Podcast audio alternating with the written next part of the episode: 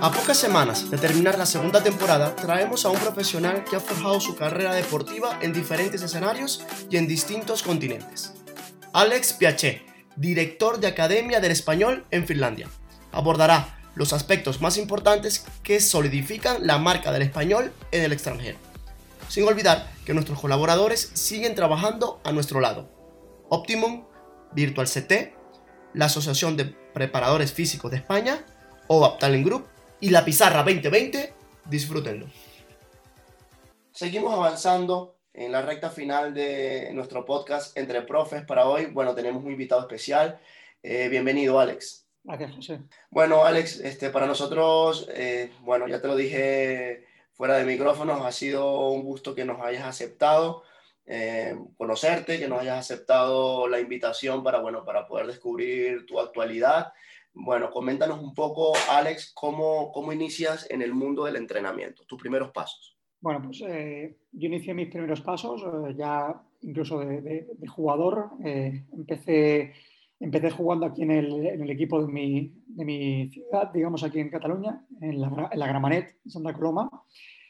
Y bueno, ya en ese momento, pues bueno, ya tenía, tenía demasiadas inquietudes, ¿no? Por ser entrenador, sobre todo con, con niños. ¿no? Yo en ese momento estaba jugando fútbol a nivel semiprofesional, pero es decir, sí que tenía siempre pues, esa inquietud de poder entrenar a niños y empecé, pues bueno, me inicié en, en Gramanet y después, pues bueno, eh, poco a poco eh, fui avanzando mi, mi, carrera, un poco también estando en diferentes, diferentes lugares y sobre todo países del mundo y, bueno, eh, ahí empezó un poco mi, mi, inquietud como entrenador. Muy bien, Alex, y ahora, bueno, desde el punto de vista, desde ya pas pasaste de ser futbolista a, pertenecer a, bueno, a integrante del cuerpo técnico. ¿Cómo, ¿Cómo te iniciaste? ¿Dónde fueron esos primeros pasos como entrenador? Bueno, sabemos que estás ahora en, un proyecto ambicioso, pero antes de llegar ahí, ¿cómo fue ese recorrido? Pues mira, fíjate que uh, antes de llegar ahí yo quise probar suerte cuando estaba jugando a fútbol. Me, yo tuve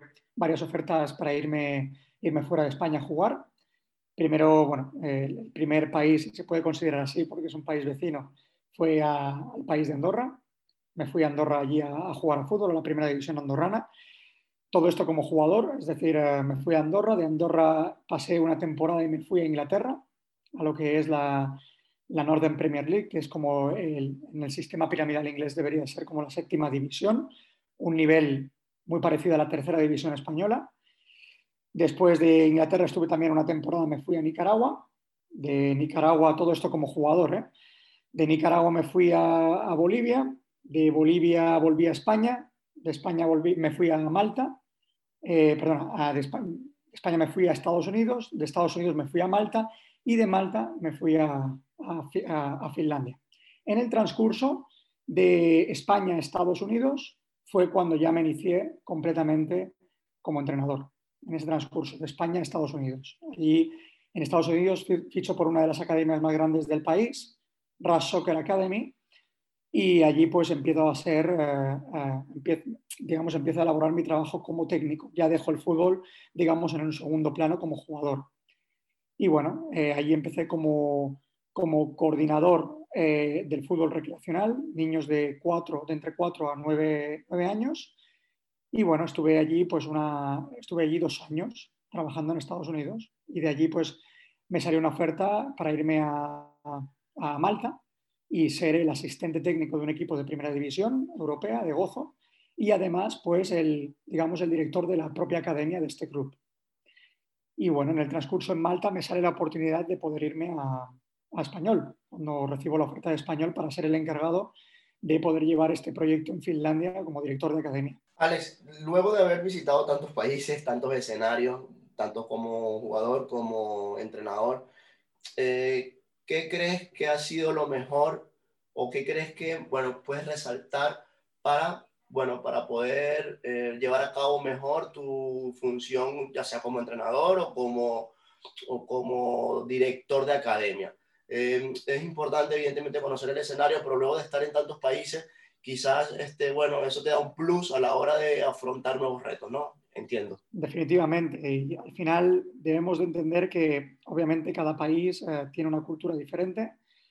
Eh, tiene una manera, podríamos decir, tienen maneras diferentes de, ver el fútbol y de, desarrollar jugadores, aunque, bueno, eh, nosotros ahora mismo estamos trabajando en que, bueno, en hacer entender que el fútbol se juega de la misma manera en, España que, que, en Nicaragua o en Nicaragua que en Bolivia. Lo que pasa es que, bueno, al final tienen muchas influencias los formadores de los países.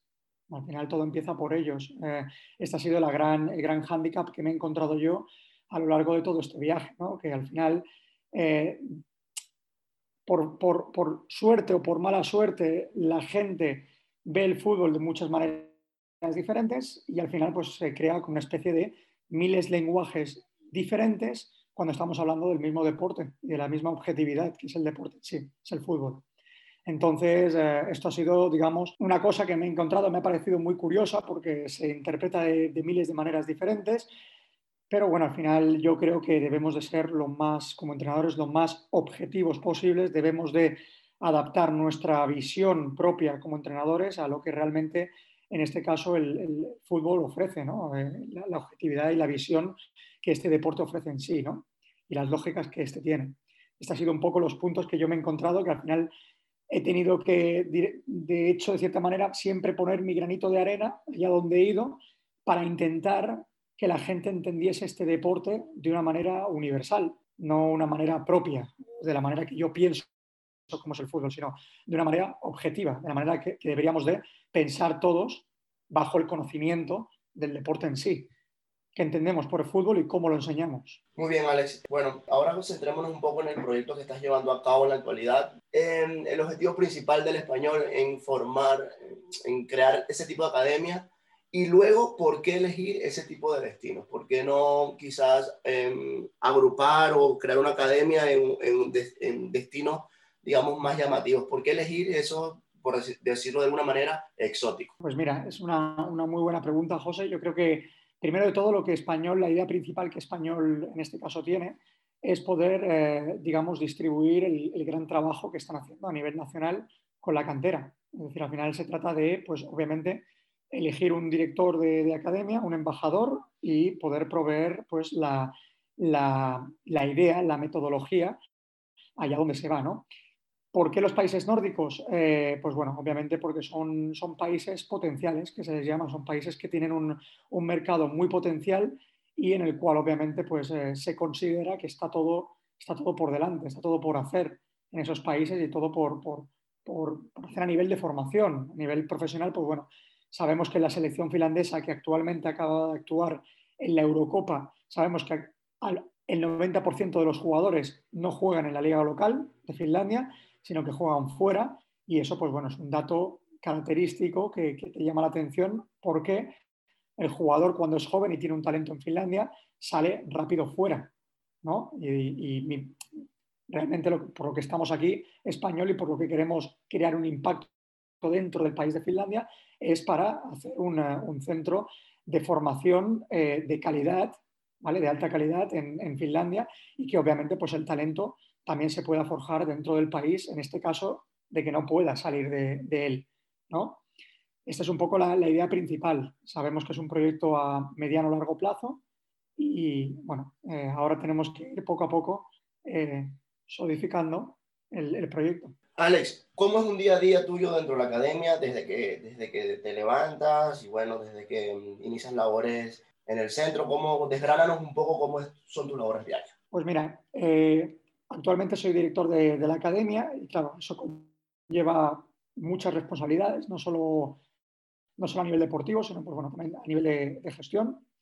Eh, nosotros, eh, claro, es decir, cuando yo en este caso te explico un día a día mío, es decir, eh, yo, bueno, pues, cuando me levanto, obviamente ya me pongo a trabajar, ya estoy delante del ordenador, pues viendo también emails, nuevos registros, jugadores que quieren venir a hacer pruebas, contactos con familias, evaluaciones continuas que hacemos durante todos los días, ver cómo nuestros jugadores a nivel individual y a nivel colectivo están mejorando.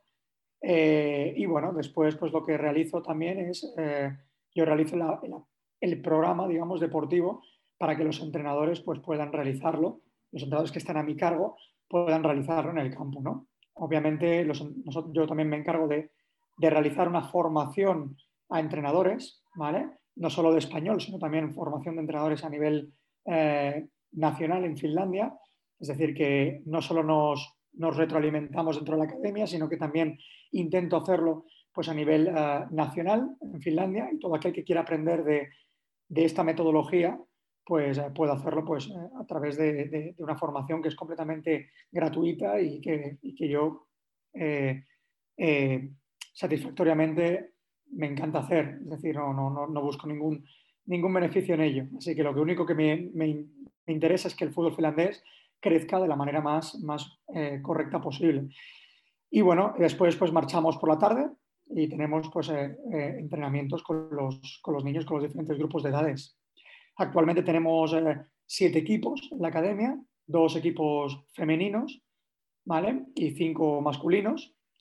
Y, bueno, es decir, tenemos franja de edades ahora mismo de niños de sub 7 hasta sub 13 eh, en la academia. ¿Queremos o queremos iniciar algún proyecto para niveles precompetición o competición? Probablemente sí, pero ahora mismo queremos hacer un, eh, digamos, solidificar el proyecto un poco a nivel de base para, para ver cómo pues, los niños van creciendo a través de esta metodología y bueno, que estos niños, por ejemplo, los niños sub 13, sean el futuro de la academia y puedan algún día, pues, bueno, actuar en, en en estas edades precompetitivas dentro de la academia. Bueno, ahora quiero que, que, bueno, que mm, viajemos en el tiempo, pero hacia el futuro. ¿Cómo, cómo ves la academia eh, de aquí a bueno, un, un, periodo de aproximadamente 10 años? ¿Cómo, cómo visualiza consolidación de ese proyecto? Pues fíjate, José, que, que bueno, yo a mí me gusta ir mucho eh, paso por paso. Eh, nuestra academia nació en noviembre del 2020 y hasta, hasta ahora mismo y debemos decir que Finlandia también ha pasado por un proceso de, de pandemia eh, importante, se cancelaron las actividades de la academia. Lo, bueno, lo que se canceló en Finlandia fueron los juegos, las actividades nunca se llegaron a cancelar, siempre y cuando obviamente los equipos entrenasen con sus respectivos equipos, sin llegar a mezclar. Y debo decirte que la academia nunca ha dejado de crecer. O sea, desde el momento que, iniciamos en noviembre de 2020 hasta ahora, la academia nunca ha dejado de crecer. No sé qué va a pasar de aquí a, a 10 años, pero la verdad que esto nos da una información muy positiva de, de dónde estamos yendo eh, ahora mismo y dónde estamos ahora mismo. Entonces, al final, también como optimista que soy, muy, muy positivo, una persona positiva, yo sinceramente pienso que este proyecto va a dar mucho que hablar en los siguientes 10 eh, años. Pero claro, para eso hay que, hay que trabajar mucho, como tú bien has, podido oír lo que hago durante el día a día pero hay que trabajar mucho para ello, hay que crear un impacto muy positivo dentro de la sociedad de fútbol finlandesa y para eso, pues bueno, eh, se trata de unir fuerzas y que la gente pues cada vez nos vea más como, pues eso, como una ayuda que no como una, como una amenaza o competitiva. Bueno, Alex, nuestro podcast de verdad tiene como premisa eh, la formación continua, la búsqueda constante de información. Ya para ir cerrando, eh, siempre le preguntamos a nuestros invitados que nos dejen algunas de sus eh, referencias preferidas, algunas recomendaciones en cuanto a libros, en cuanto a autores, en cuanto a um, formación, algún curso que creas, que creas importante y eh, algún apoyo tecnológico que puedas contar, que nos pueda, bueno, que nos pueda eh, decir para, bueno, para ver si le podemos sacar provecho. Por supuesto. Bueno, pues eh, al final, a ver, como cada entrenador, todos tenemos refer referentes también, ¿no? Es decir, y yo te debo decir que para mí uno de ellos es uh, Raymond Verhegen, que es uh, actualmente, pues bueno, es, uh, ha sido, digamos, el asistente de la, de la, selección holandesa, de la selección de Japón, también con Luis Van Gaal entrenó, ¿vale? Es decir, es un, un, holandés, ¿vale? Eh, y a nivel, yo diría que a nivel de fútbol de desarrollo, a nivel mundial, es de los entrenadores más eh, valorados a nivel mundial. Y bueno, yo tengo como referencia a Raymond Bergen y también pues, a un gran amigo mío, en el cual no pude tener la oportunidad de poder trabajar con él, pero nos conocemos del fútbol base. Estuvo, él estuvo trabajando en el Fútbol Club Barcelona durante muchísimos años, eh, Albert Puig, ¿vale? Actualmente pues está en el Albirex Niigata, ¿vale? Como entrenador en Japón. Y para mí, pues bueno, son, son dos grandes referentes a los cuales, a los cuales pues, bueno, intento obtener la máxima información posible.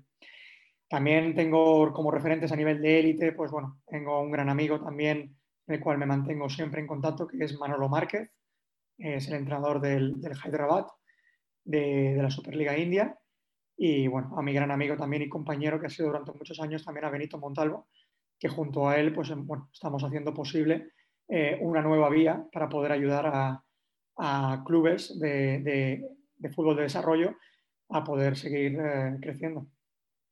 Eh, y bueno, es decir, a nivel, también José me has preguntado, a nivel eh, tecnológico, ¿me has dicho? Sí, a nivel tecnológico y bueno, alguna eh, recomendación en cuanto a cursos, este, másteres, eh, alguna formación. Sí, bueno, eh, a nivel de, de formación, a ver, realmente de, me encantaría que si tuvieses alguna oportunidad de poder asistir a alguna de las conferencias que tanto Raymond Verhegen o Albert Puig eh, dan. Eh, ya te digo, no, no te sabría decir si la, la, suelen dar una vez al año o dos veces al año, pero si se tiene la oportunidad de poder asistir a una de ellas, si obviamente se está vinculado al fútbol de desarrollo, lo considero obligatorio porque son, son personas muy bien preparadas, personas con un conocimiento súper grande y, me encantaría que, pues que, que algún día todos en el mundo pudiésemos hablar el mismo idioma cuando hablamos de fútbol de desarrollo y estas personas pues transmiten muy bien lo que es la objetividad del, deporte en sí. Después, eh, bueno, eh, a nivel tecnológico, decir que bueno, pues las tecnologías al final deben de servir pues eh, no como un uso exclusivo de enseñanza, porque al final el impacto se debe de crear, debe de ser dentro del terreno de juego y lo que somos capaces nosotros como entrenadores de transmitir al jugador, pero bueno, al final pues utilizar la herramienta de la, de la tecnología lo más eh, precisa posible pues para que esa información, que es muy válida, llegue al jugador dependiendo de las, obviamente, de las etapas que el jugador esté, de la mejor manera posible, por supuesto. Bueno, Alex, para despedirnos, te voy a dejar primero dos, dos eh, tipos de reflexiones. La primera, eh, ¿qué le recomiendas a todas aquellas personas que están pensando en salir a trabajar fuera de su zona de confort o fuera de su país. Bueno, ya nos has dicho que has trabajado en múltiples escenarios. Eh, ¿Qué consejo le, le, darías a esas personas que se están planteando esa opción?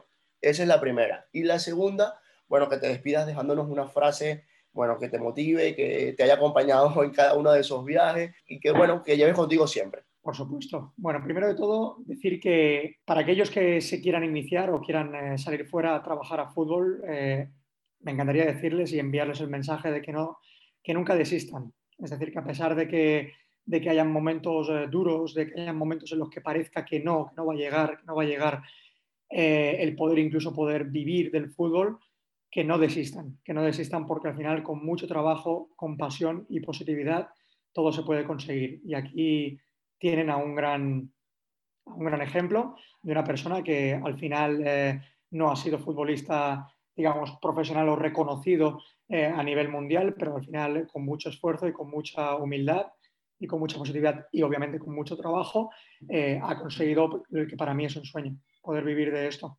plenamente. Y simplemente ese mensaje aquellos que quieran, eh, que quieran iniciar este camino. Y, y, bueno, como frase, yo diría que para todos aquellos, sobre todo entrenadores, eh, que va dirigido un poco este podcast, de que por favor no se olviden de que, de que el fútbol es la herramienta objetiva. O sea, el fútbol, el juego, es lo más objetivo que hay. Es decir, al final no debemos olvidar que entrenar es crear contextos de oportunidad, con lo cual eh, invito a que a cuando entrenemos, cuando periodicemos, cuando, digamos, estemos enfrente de nuestros niños y vayamos a empezar a entrenar, que por favor enseñemos a jugar a fútbol.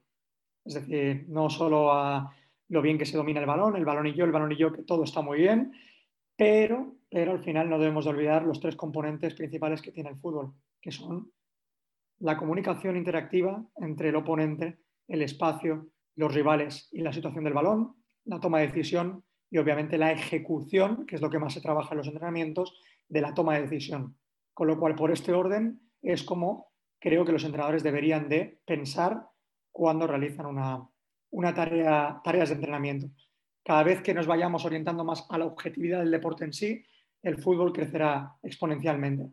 Así que muchísimas gracias, José, por, por este podcast. Bueno, Alex, eh, nada, agradecerte a ti por tu tiempo, por tu disposición con nosotros para, bueno, desgranarnos un poco, descubrir cómo trabaja tu academia en Finlandia. Desearte desde nuestro staff el mayor de los éxitos en tu vida personal y en tu vida profesional. Y bueno, te vamos a seguir desde cerca eh, y vamos desde aquí a apoyarte en, bueno, en, todo lo que, en todo lo que se pueda para que tu academia, la Academia del Español y la marca del Español siga creciendo y bueno, siga de alguna manera dejando en alto ese sello que, tan característico que tiene y nosotros contentos de que, bueno, de que estés con nosotros descubriendo cada uno de, esos aspectos. Muchísimas gracias, José, y gracias por, por la invitación. Estamos en contacto, ¿vale?